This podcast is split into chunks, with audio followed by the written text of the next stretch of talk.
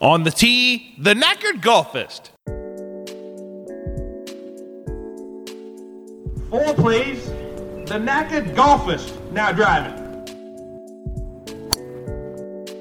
You are listening live to the Knackered Golfist Podcast. The Knackered Golfist Podcast.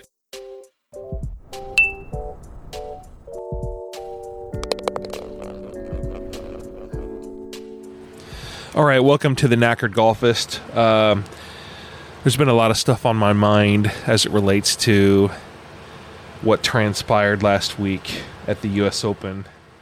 Um, I've been uh, taking in a bit of history lessons this week uh, with regard to watching old U.S. Opens on TV.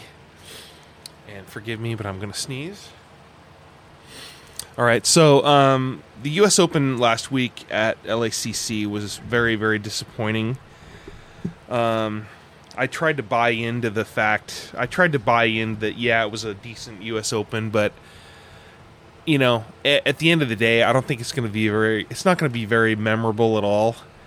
Um, just because uh, I mean, there was it was great that uh, Wyndham Clark won, and I I didn't really know who he was and I didn't really. I don't even know if I've seen him before. I always get. I mean, I was mixing him up with other folks that I had seen before, like uh, Webb Simpson or Will Zalatoris or even Kyle Stanley. I mean, they all kind of. They remind me of the same kind of thing, you know. It was. It was a very painstaking U.S. Open to watch. I mean, I did watch nine hours, eight or nine hours each day on Saturday and Sunday, and I found it to be. I found it to be. Um, I just wanted it be so. I wanted it to be so much more than it was, and it just. It kind of didn't really live up to what uh, to what I was hopeful for, and I was just. Uh, I've, I've been trying to wrap my head around what I didn't like about it, and just the fact that um, not everybody being allowed to attend the the tournament that was really hard to take. And I th- I would think that I mean I lived in Southern California for seven years, and I always thought that you know golf in Southern California was a really big deal, and so for I mean what I heard was that the members were the ones that I guess bought up all the tickets and distributed them all the tickets between the members and their friends, and then it became a, a corporate outing kind of thing. And just the everyday run of the mill golf fan wasn't allowed to visit LA Country Club to watch the US Open. And watching it on TV was really hard to take as well because the amount of fans that were sort of um, kept at bay uh, throughout the uh, throughout the uh, landscape or throughout the golf course was really difficult to see too because they really kept the fans away from the golfers um, as well. I mean, they kept them away from the greens for the most part, the tees, and uh, it was really hard. It was really hard to take in. I mean, even on Sunday uh, when Harris English teed off, you know, he hit his air, he hit an errant tee shot over in this pavilion or whatever, and some uh, lady uh, picked up his ball. It didn't have the sense to put it down right away, and she didn't have she didn't have the sense to not even pick up the ball. And so I thought it was really telling that the the folks that are at this tournament are sort of just there to be seen, I guess, and just to snap Instagram pics and post them that hey, we're at the U.S. Open at LACC, you know, and a person that didn't really have a chance to go there, that wanted to be there, wasn't allowed to attend, and I, I found that to be hard to take, and I'm worried that that is sort of a sign of things to come when it comes to major championships at at high end uh, country clubs like you know, can you imagine them doing that at Torrey Pines in twenty in two thousand twenty one? I can't, I can't imagine them doing that. Um, just based on Torrey Pines being a public golf course.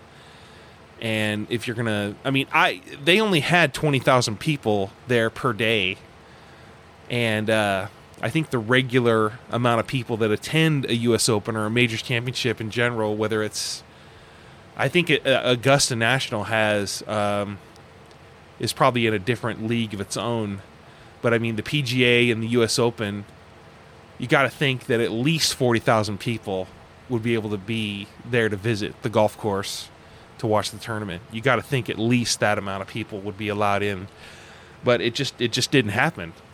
And so what happened as a result of that, you had all this stuff going on with uh, with the TV showing shots on TV, and then you saw what I call uh, human spectator peninsulas that were areas that were that were roped off from people not able to uh, get close or not able to completely see the the whole entire hole. I think the 13th hole, which was, I guess, on the north side of, or the north, sort of, the northwest portion of the north uh, golf course at LACC, that whole area was fenced off to everybody. Nobody could go down and be at the green when things was going on. I mean, I remember seeing Rickie Fowler. Uh, he he sank a uh, seventy foot putt on Saturday and nobody applauded, nobody clapped, nobody gave any kind of you know any kind of acknowledgement that he that he made a putt other than it was Rickie raising his hand. You know, there were moments also where guys made a really good shot on a hole or something and nobody clapped.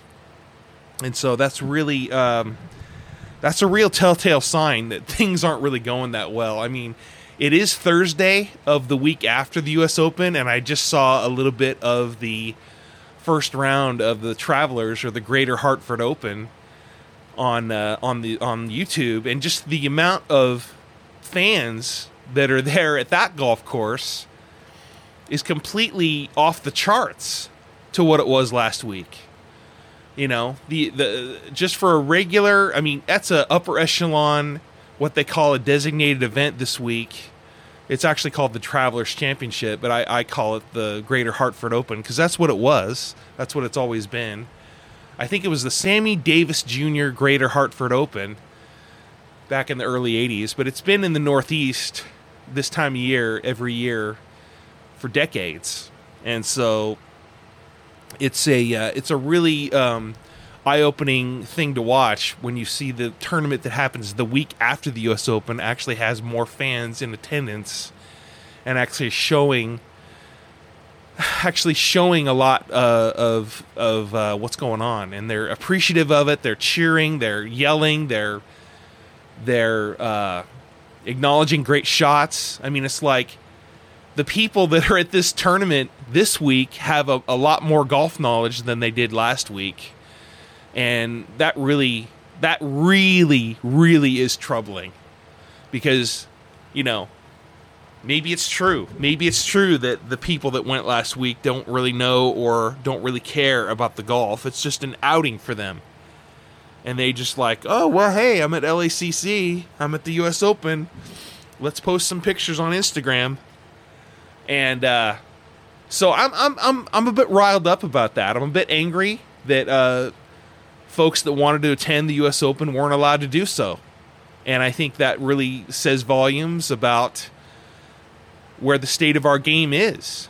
I mean, it, was it on purpose? I, I, guess it was. I've been hearing that. Uh, I've been hearing that just the uh, the the availability of tickets was not was not. It just wasn't available for people. I don't know anybody that actually went to the event I mean, I did buy a hat on the online online uh, uh, website, and there wasn't a lot of selection. I don't know if everything got bought up at the first of the week, but there was a lot more. Um, there wasn't a lot to be offered on that website. I mean, there was a this white hat that I got with uh, with trophy symbols on it that I got, and I got a uh, a U.S. Open California looking license plate that was that helped me get free shipping. So other than that, I don't know. I don't know. I, I, I can't really say anything about the golf other than it was great to see Rickie Fowler do well uh, for the first three days. You know, he did shoot 62 with Xander Schauffele, who, by the way, won. I think he's won a few. He he won. I think he won the Travelers last year before he won the Scottish Open, the week before the uh, bef- the week before the Open at uh, St Andrews. But um, you know, I'm not I'm not really a Xander fan, but I, I really did enjoy seeing Rickie do well, and I really wanted him to do well. I I wanted Rickie Fa- I wanted Rory McIlroy to win. I wanted Scottie Scheffler to win. Um, I, I wanted Harris English to do well, but he sort of faltered after the first hole. Uh, so anyway, it, it was like the golf course was unlike any golf course I'd ever seen before. You know, it's it's the first time I saw LACC on on TV. There was long par threes. There was long par fours. The um, the uh, camera where I mean, No Laying Up was talking about how everything was from a tower, as far as cameras go. The um, the uh, you didn't really get a sense of how severe the greens were. Um, so I don't know. Uh, That's not. I, I don't know. That's that's just that's on them. They're always complaining about NBC, and then they had this airplane flying around the whole time, and it's like I noticed that airplane when they were doing the events in Florida with NBC, and it's like, is that the NBC plane now? I mean, when did we go from having a blimp cover a golf tournament, provide the the above ground shots, the above ground camera work at a at a golf tournament? When did we go from the blimp to an airplane? Can somebody answer that for me?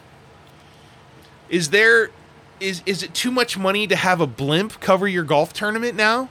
Do they have to have an airplane for all of these golf tournaments now going forward?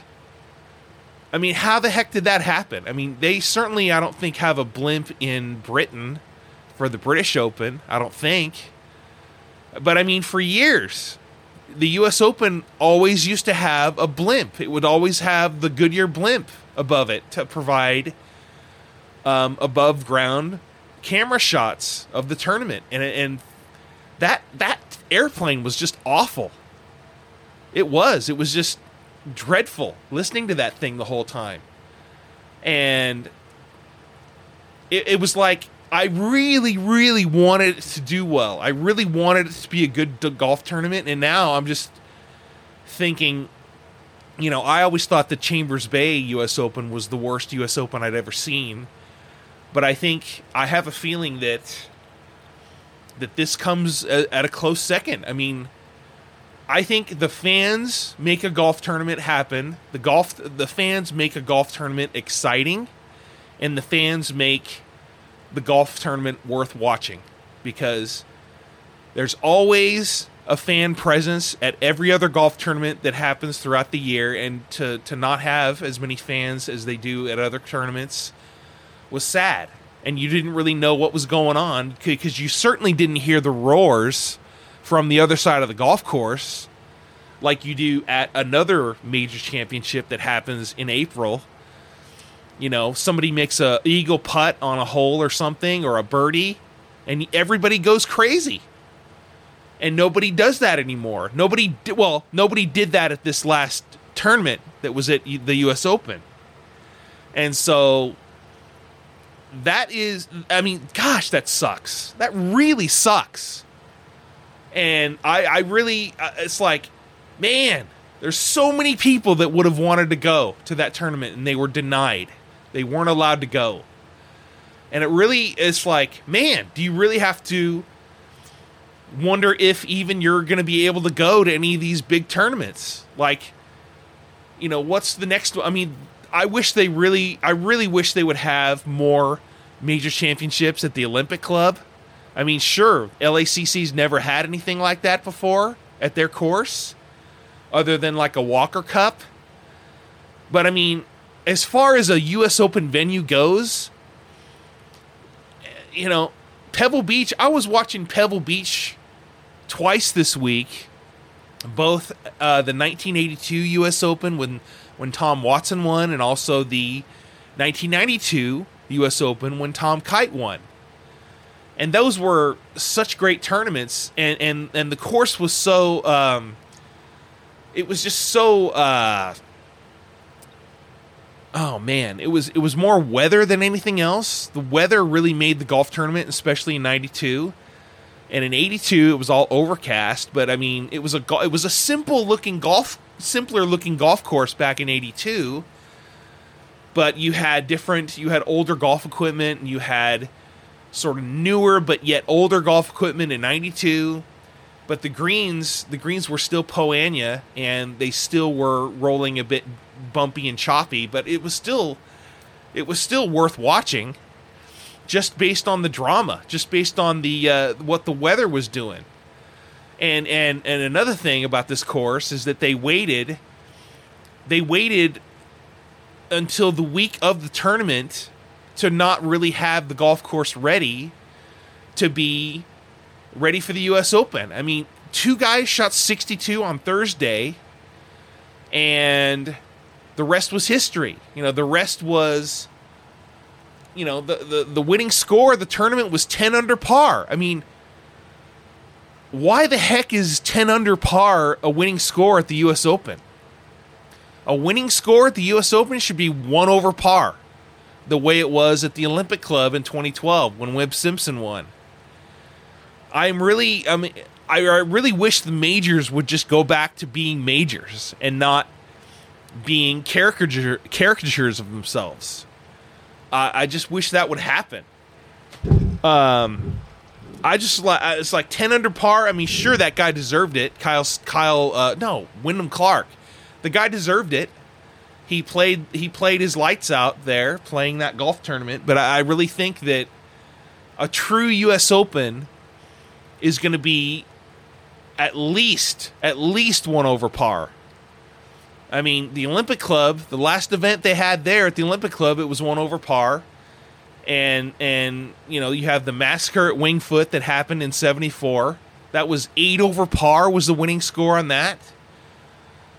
You know, I'm sure I, I know that there is advancements in technology and I know that the ball goes way too far. There's only so much you can do. They didn't have as much rough in this uh, U.S. Open as they've had before but somehow, some way, these other legendary golf courses are able to have good enough U.S. Opens where the, the, the winner is a true winner and it's not somebody that hits the ball the farthest. You know, I mean, I mean, I really wanted. I mean, Rory McIlroy was driving it really well, and that uh, Wyndham Clark was hitting these fades. And I heard Paul Azinger say, you know, the player that wins the U.S. Open has to be a fader. You know, I heard him say that 25 or 30 times. And uh, there's also, I mean, I don't really criticize Paul Azinger for being, for being, uh, you know, not being able to call shots the way he sees them. I mean, that shot that Wyndham Clark hit on nine in the final round, where the ball sort of got on top of the hill and he didn't expect it to roll down to the green or sorry, roll down to the hole, but it did.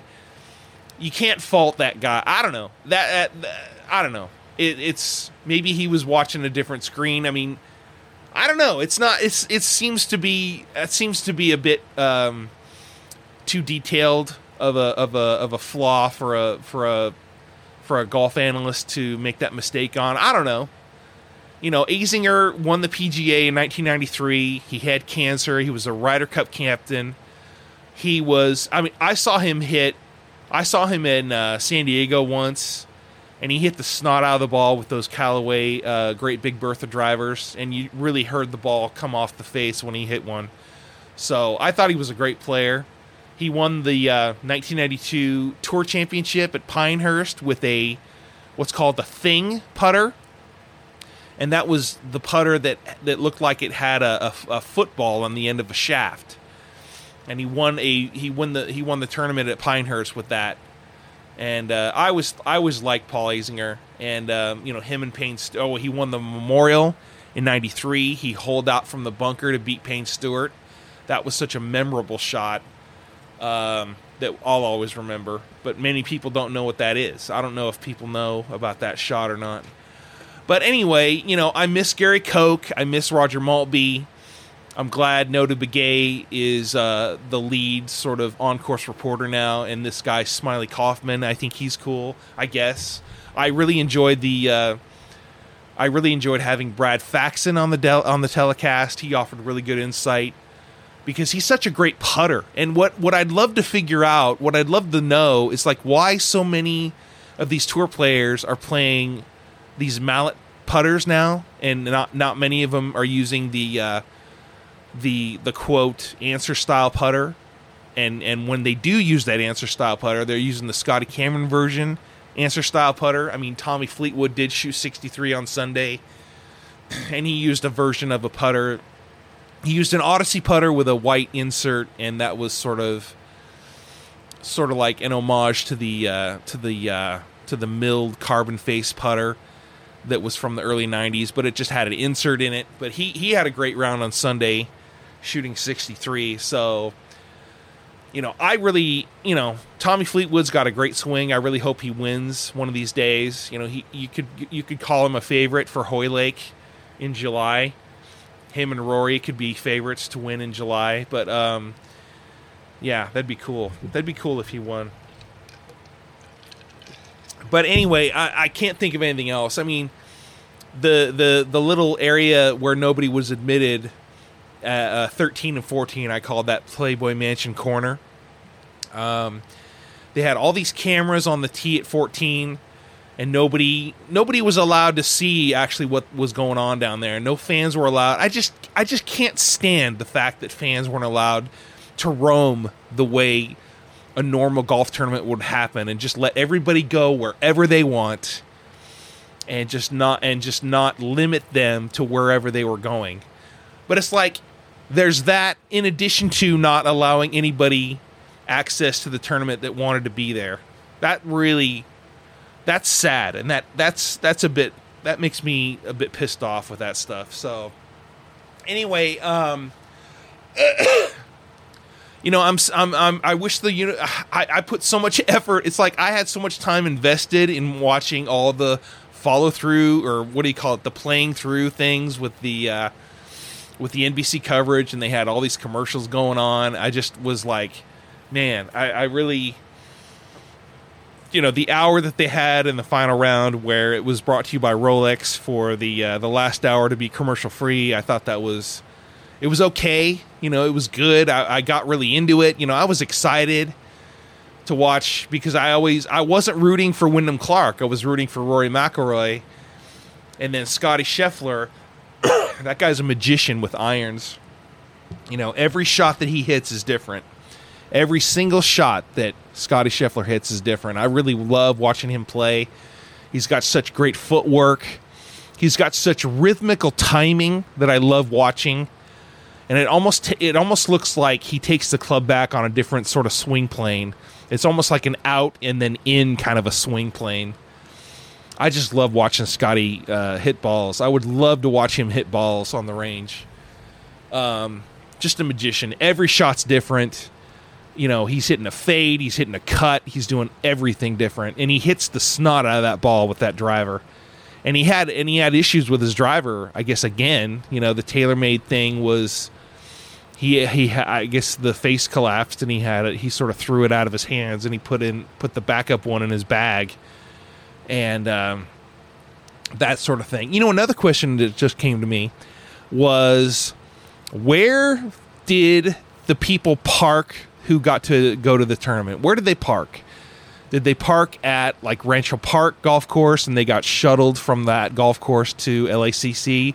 Or did they use the South Golf Course as like a parking lot for everybody during the tournament? I don't know that'd be interesting. That logistic stuff is really interesting because I was looking at the maps and they only had this section of Sunset Boulevard sort of in red because it was always backed up with traffic, you know, after the after the tournament. So they had to have closed a bunch of streets, a bunch of those local streets in that neighborhood for people to I mean, it, you got to think that it's a gated community anyway. So, anyway, I don't know. I, I'm just disappointed I'm disappointed, but I I kind of don't think it's as bad as the Chambers Bay U.S. Open because you had a combination of several things. You had bad uh, television production with Fox Sports. You had it was actually a links style golf course that was that was that was that was breaking people's ankles that were walking up and down those hills. And they weren't a lot and, and and then you had the setup of the golf course where you would hit a shot from the fairway. You'd hit you know the ball would land like four feet from the hole and then it would roll off the green like uh like what you know like what a bunch of guys did back then you know there was a lot of comments on the greens you know the the the fescue uh, greens that they had at Chambers Bay was just was just dreadful, and they and the players were saying that the greens were dead.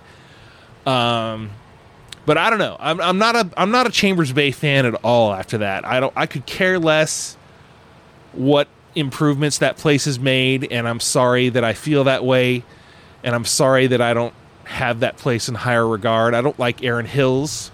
I don't like uh, other stuff. Well, no, I think Erin Hills and Chambers Bay are golf courses that I don't really particularly care for.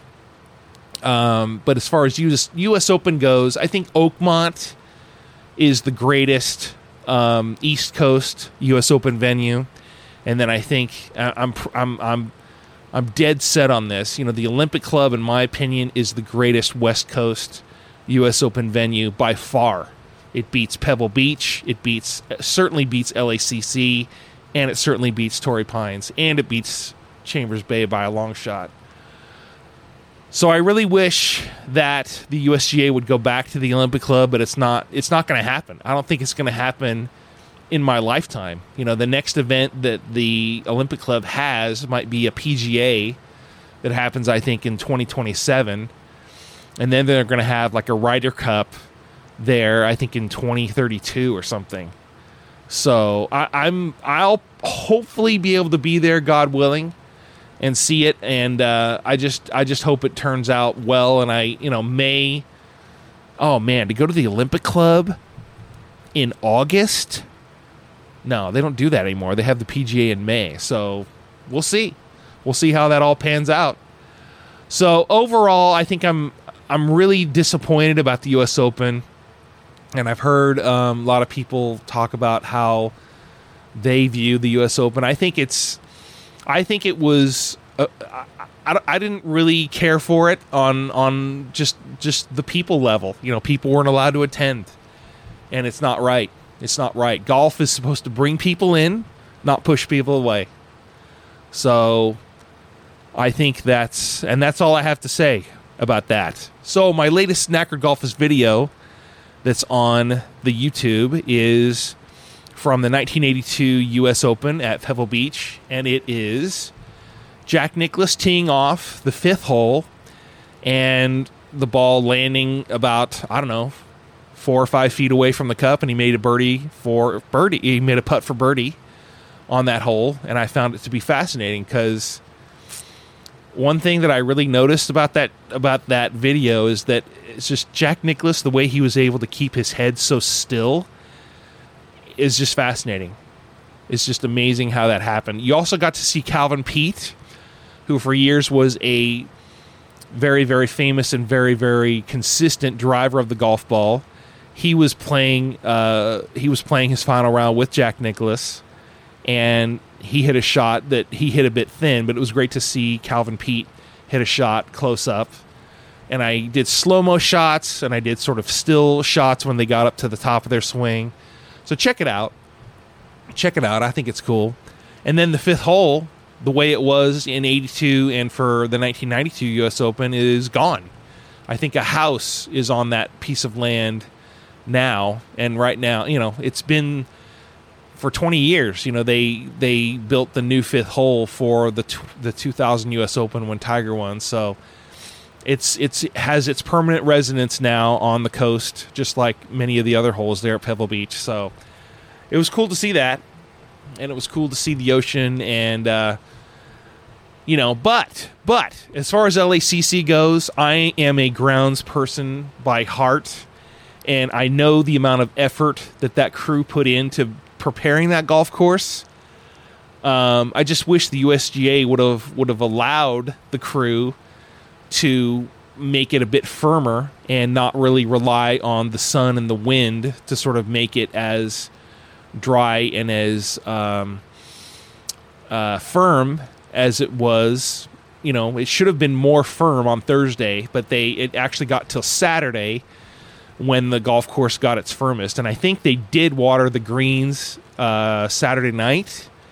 And I do think that the uh, greens were a bit slower on Sunday when they shouldn't have been. They should have been extremely difficult. And they, you know, the course, the staff should have been allowed to prepare it as difficult as possible for Sunday because that's what a U.S. Open is. And also, I can't I can't not mention this because Johnny Miller was also honored with the Bobby Jones Award earlier in the week, and to see him again and to hear his voice talk about uh, memories of Oakmont in '73 and what he meant to the broadcast, the golf broadcast medium back when he was doing that during his tenure was was great. So, I guess he's the only uh, analyst that had constant. Hit, the mic was always on when he was on, and he uh, he always had a chance to say something, and it and it was compelling every time he said it. So it was great to see Johnny again.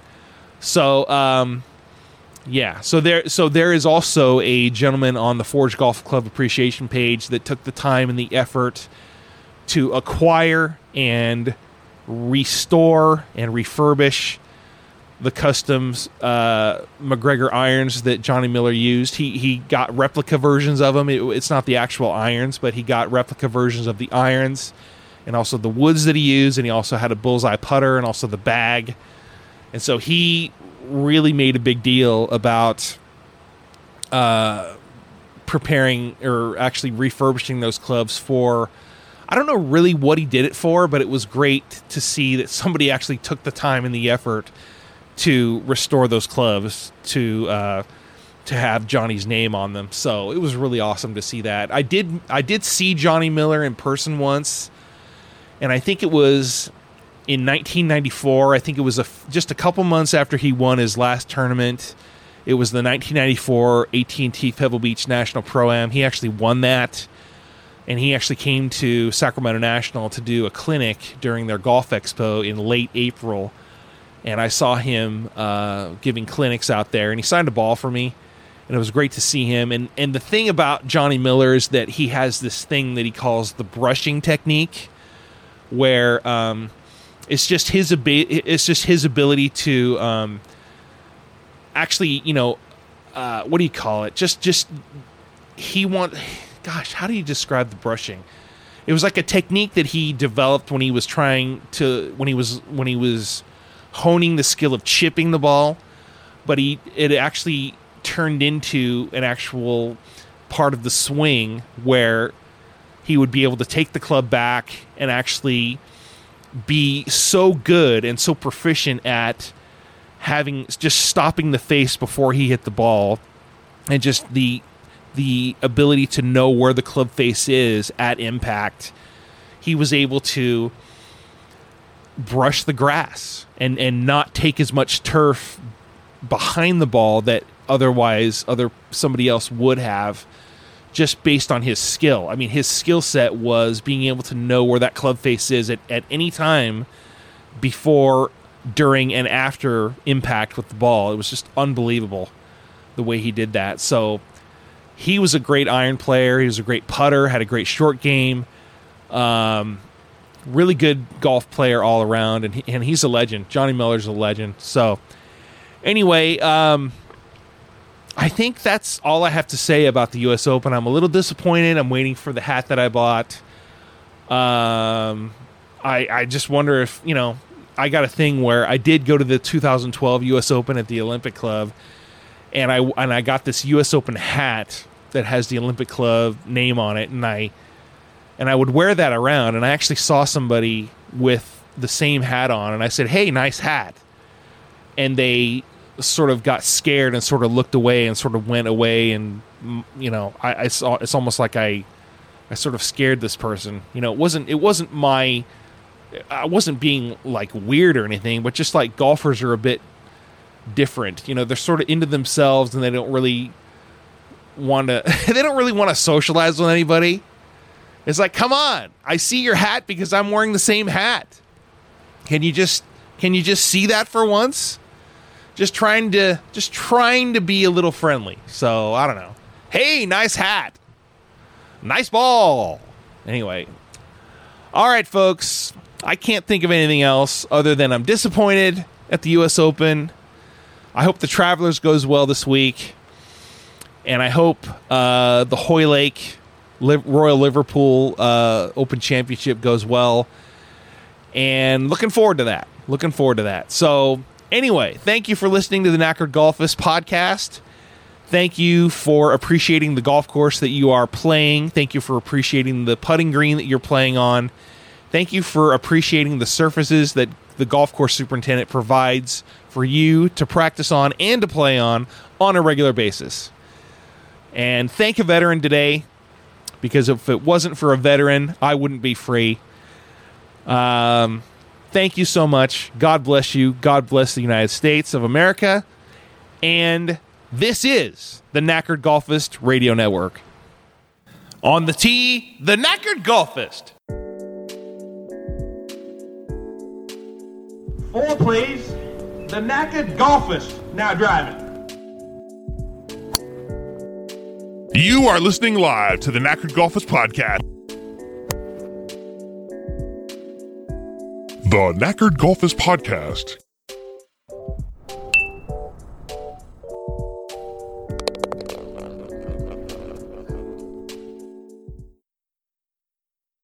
And they weren't a lot and, and and then you had the setup of the golf course where you would hit a shot from the fairway.